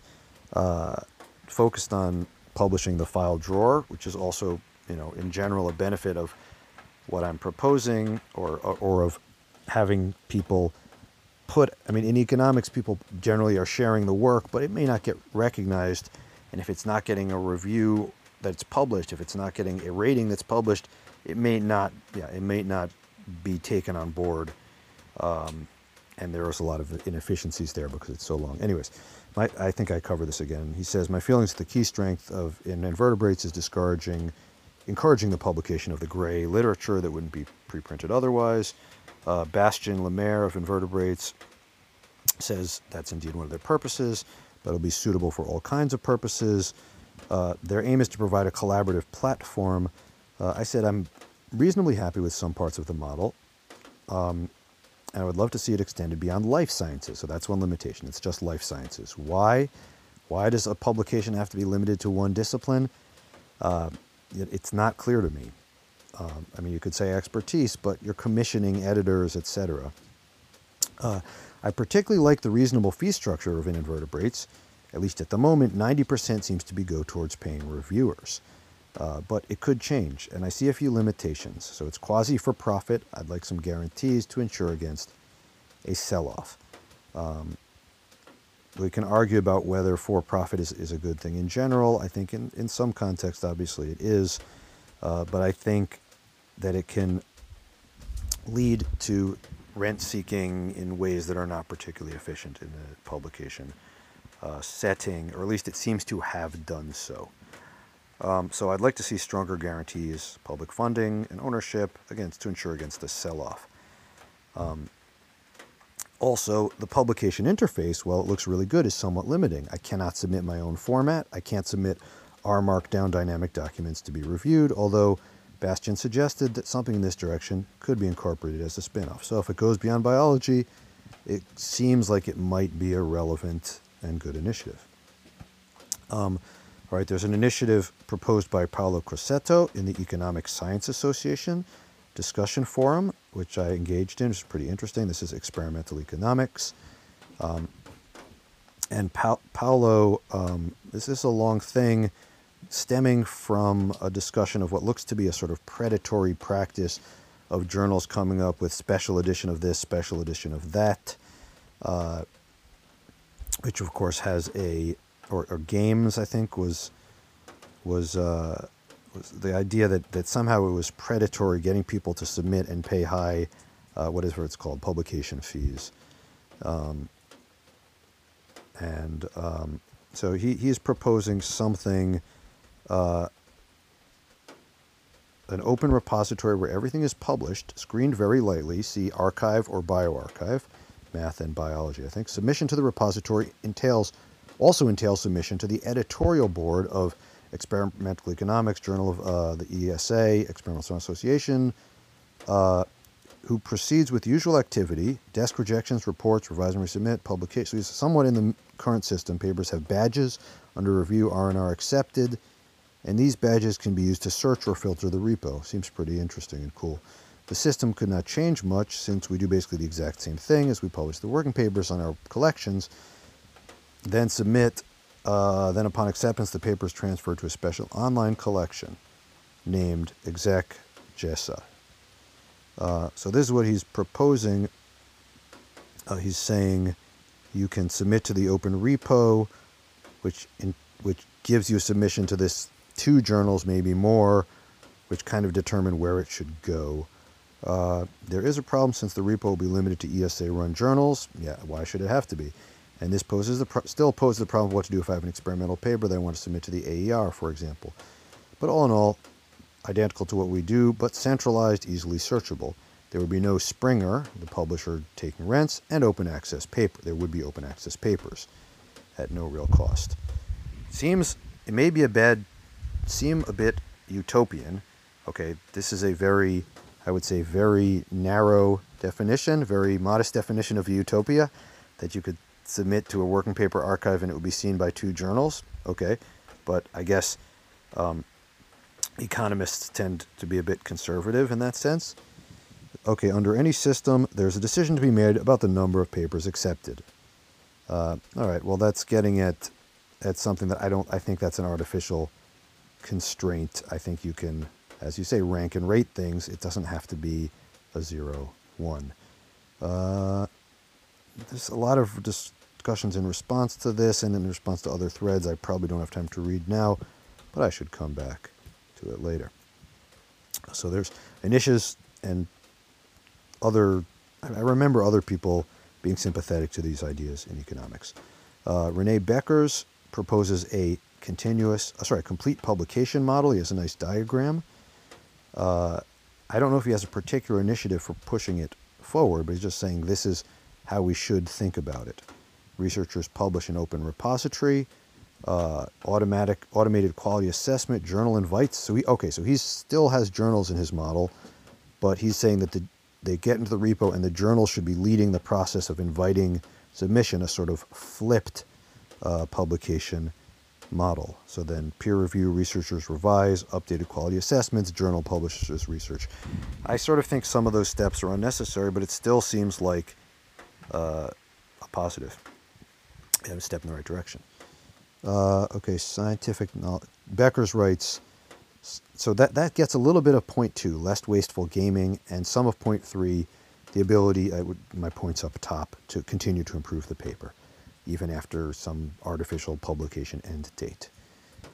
Uh, scientific knowledge, he writes, is a public good. It is not about the advancement of the careers of individuals and I think this is my response. Agreed, but we're mainly re- relying on journals, reviews, editors to do the latter. The assessment of a researcher's progress and quality is an important task, but it should be separated from the filtering. So we have one tool to do three things. I think I mentioned that earlier.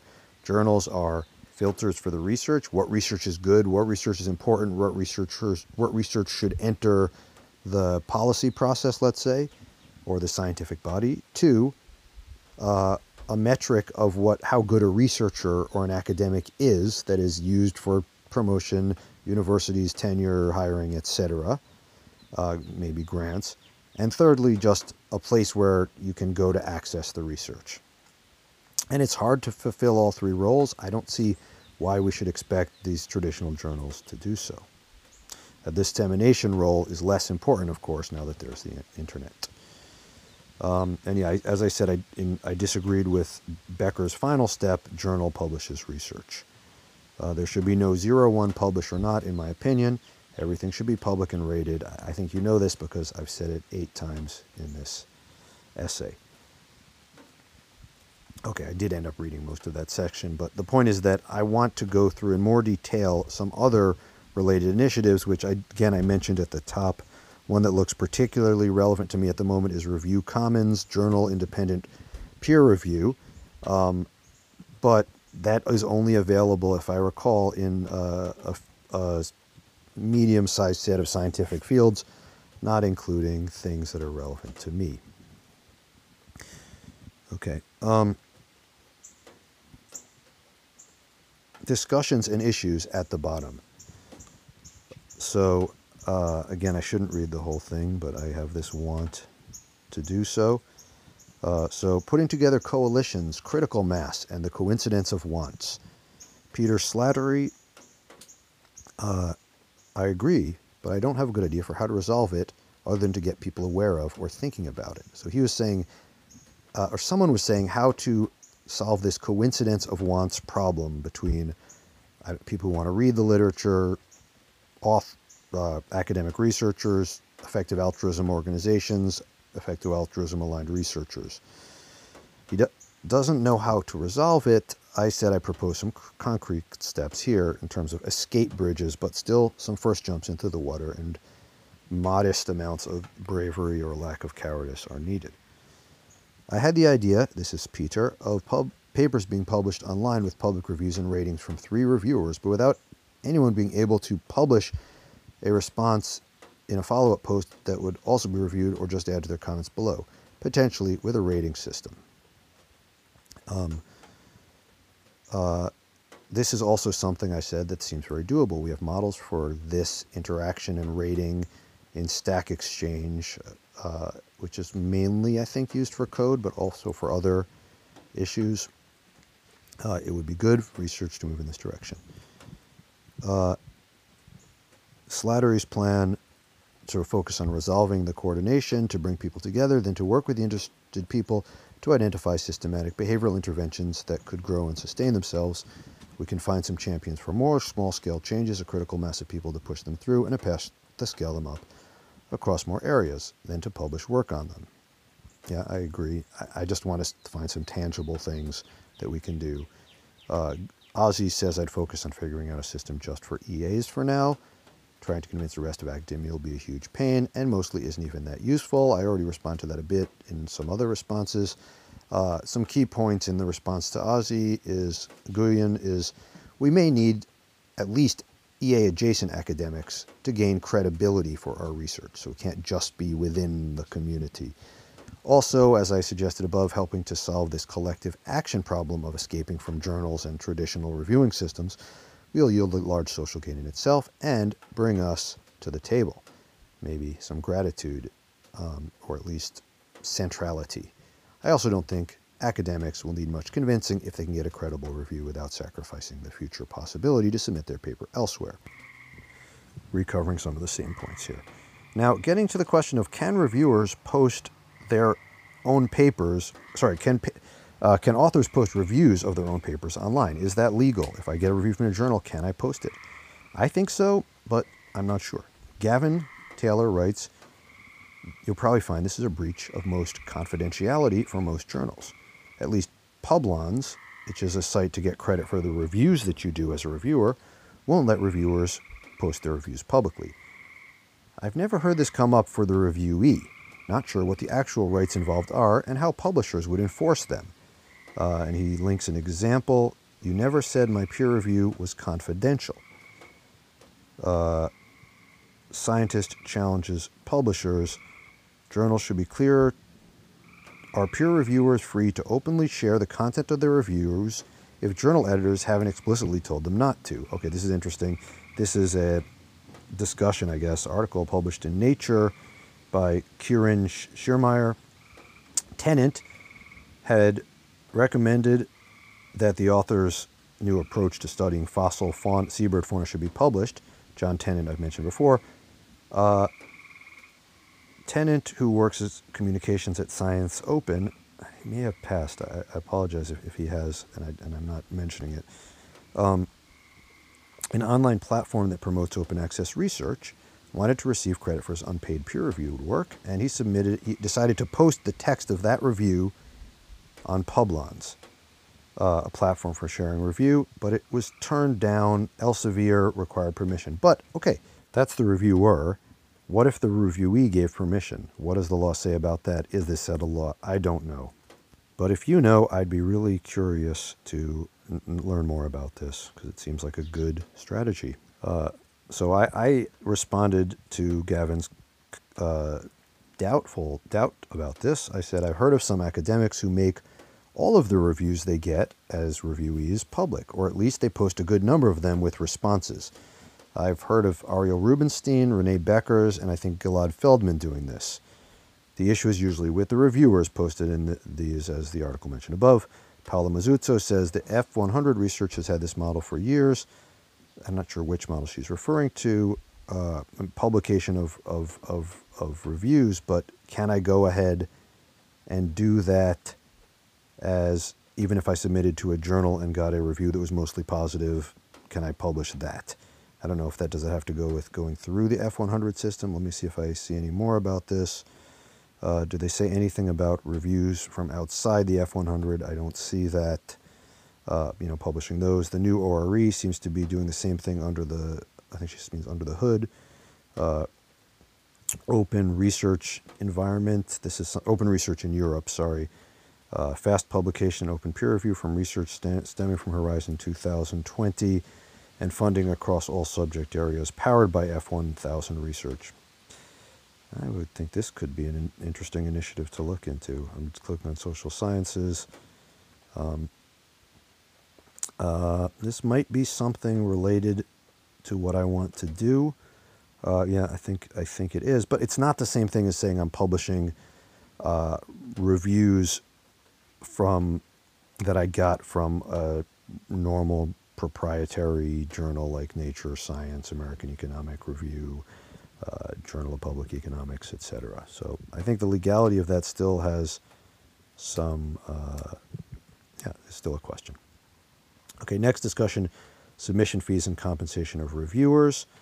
Uh, and there's some discussion about it crowding out intrinsic motivation. Rasa raised, uh, Rasa O'Keefe, and uh, and th- that that's something that I that I've discussed already, and, and I mentioned that there's some cases in which it doesn't seem at least to crowd it out too much. Uh, role of publishers and the free market, another discussion topic. Cecilia Tilli, uh, have you got input from anyone working on the publishing side? Criticism against publishers seems common, but I have not heard any arguments from the other side. That's a good question.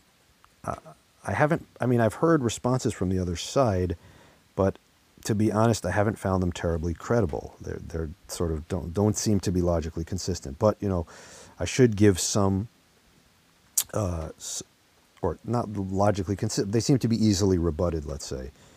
Uh, okay, so Cecilia writes, continuing, if running for profit scientific publishing is so pro- profitable and so undemanding, it should be attracting a lot of competition. I don't know anything about this part myself, and I'm wondering if there might be more to it, and if one aims to change the publishing system, it'd be very important to understand the challenges current publishers are facing. Thanks. I replied, I'll try to present the other side when I have a chance. I haven't done so, so I should do a little bit more in that direction. My impression is that the answer to your concern is one, evidence suggests that these firms do make huge profits but also keep other entrants out through market power, barriers to entry, and economies of scale slash network externalities. So the competitive markets are not working well uh, for those reasons, I, I would argue. Number two, the expenses taken to win the publishing battle and drive out rivals may come at the expense of profits and dissipate these uh, profits. But this will necessarily involve wasteful expenditure. So I mean, it's a sort of standard argument that in some industries, regulation is needed. Some industries are natural monopolies. Uh, maybe some of the answer, you know, if, if you accept this, has to do with harnessing the being hard to har- difficult to harness information goods, uh, difficult to get the full value from information goods to be paid for uh, when they can be easily shared, um, or the idea of charging a price for something that can be shared for free is, is inefficient. Uh, also, there's a lot of intangibles here that may be hard to quantify, that may be hard to harness. It could quantify them, I shouldn't say that, um, but may be hard to harness in, in terms of externalities to the scientific process, uh, et cetera. All right, discussion of the potential role of prediction markets. Uh, Rosser writes, reviewers can be incentivized. Uh, I think we discussed this before. I you could this Similar to a prediction market, I predict the paper has a 40% chance of acceptance at the Journal of Public Economics uh, or Journal of Political Economy if submitted there. Uh, and this was mentioned earlier as well. Or could work closely with Fetzer, DARPA's COVID pre, things like the COVID preprint prediction market. They have some experience that. I don't know how well that worked. There were some limitations there. Conflict of interest concerns, bringing that up again. Um, okay. Uh, Gavin Taylor suggested a Publons, Publons integration. David Rice Bernard, Rhys Bernard, for what it's worth, the COVID preprint market was a, a spin off of the much larger replicationmarkets.com, but that's been shelved. We're going a little bit off on a side here. Now, because they weren't accurate enough, they, that market was not accurate enough in predicting, he claims, whether studies replicate or not. I think there were some other problems. Uh, the alternate pro- platform Replicats, uh, which does something more like the Delphi method, I'm not sure what that is right now, was accurate enough to go to the next phase of score. Just to say that maybe prediction market doesn't work so well here, although there are lots of caveats around non-experts, thin markets, etc. Uh, I responded, I think, that the replication market people did a few things wrong, and that made the incentive structure not great. There were way too many things to predict. Uh, I know because I was part of this, and it was never clear exactly what a replication would count as in many cases. Um, and there were a lot of ways to sort of game it that had nothing to do, that made you think the ways that you could sort of earn a return that seemed to have nothing to do with actually judging the quality of the research.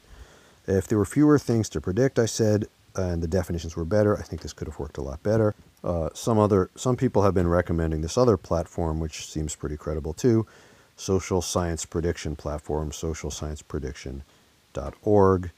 Um, they're doing a shorter, I think they're they're doing is it real replications and a smaller um, a smaller set of studies uh, to evaluate. Although not all of the evaluations are are being paid. Um, so that, anyways, that we're getting off on a tangent of a tangent here. Apologies for that. There's another appendix which I won't go over on DOIs and digital objects. I think I mentioned it earlier the, with, with GitHub guides and Zenodo integrations, uh, as suggested by Georgos Kaklimakos. Um, all right, so thanks for listening. Uh, I'm just going to give you an outline of of the idea once more, and um, uh, I'm really curious to hear your ideas. Who's doing this already? How can I get involved, uh, particularly in social science? Where to submit social science and policy evaluation type work that follows these principles? Uh, what, how to get this happening? How to get a situation where particularly EA organizations uh, are getting feedback and credibility for their work? And uh, what am I getting wrong? What should I add to this, etc. So let me just give an outline to, to go out with. Peer evaluation is awesome. Peer review is a nightmare. The timeline of an academic publication in economics is a normal nightmare scenario. What are the worst examples of this get it published game? Who pays for this? Who puts in the work? How much is it costing? The coordination failure problems, how to break out of it. Universities. We'd love to go open access, but we can't boycott and fall behind the others. Government funders. We want to support open access, but we need to support the publishers and the massive contributions they make to the sector. The research process is too important to tangle with, to tamper with grant funders, policymakers, university hiring committees. These publications are what academics see as most prestigious, thus, we need to use this as our metric of value. Academics. It's annoying, but if I don't go through this process and publish in these places, I won't get tenure or promotion or my increment. So I need better spend a lot of time learning how to play this game. Here is where the social value is lost. Publishers. Yay, more money! A proposal for a new direction. Working examples. Global priorities and effective altruism researchers. What we need and what we can do. Who we are and what are our resources. Why is there a synergy? Pick your battles, but this is one to be on the right side of. What can we do better and what do we have to gain from, from it? And a proposal for a lightning talk. The traditional binary publish or perish model wastes resources, wasted effort and gamesmanship, and adds unnecessary risk. I propose an alternative related to ongoing initiatives the Evaluated Project Repo or UnJournal, a system of credible evaluations, ratings, and published reviews linked to an open research archive curation. This will enable more readable, reliable, and replicable research formats, such as dynamic documents, and allow research projects to continue to improve without paper bloat. I also propose some escape bridges from the current system. Academic publishers extract rents and discourage progress, such as the innovations mentioned above. There's a coordination problem in escaping the current systems. However, funders who intrinsically care about research outcomes and effective altruism aligned research organizations like Open Philanthropy, RP, GPI, Future of Humanity Institute can help coordinate an exit. I highlight why the EA movement should support open science and this should catalyze meaningful change in the research slash publication process. Once again, this is reading from the discussion document, which you can read and add comments to, uh, bit.ly, bit.ly slash unjournal. And as I said, I hope to bring this into an EA forum post as well. Uh, thanks for listening. And remember, there will always be intermediate feedback and peer evaluation found in the Struce.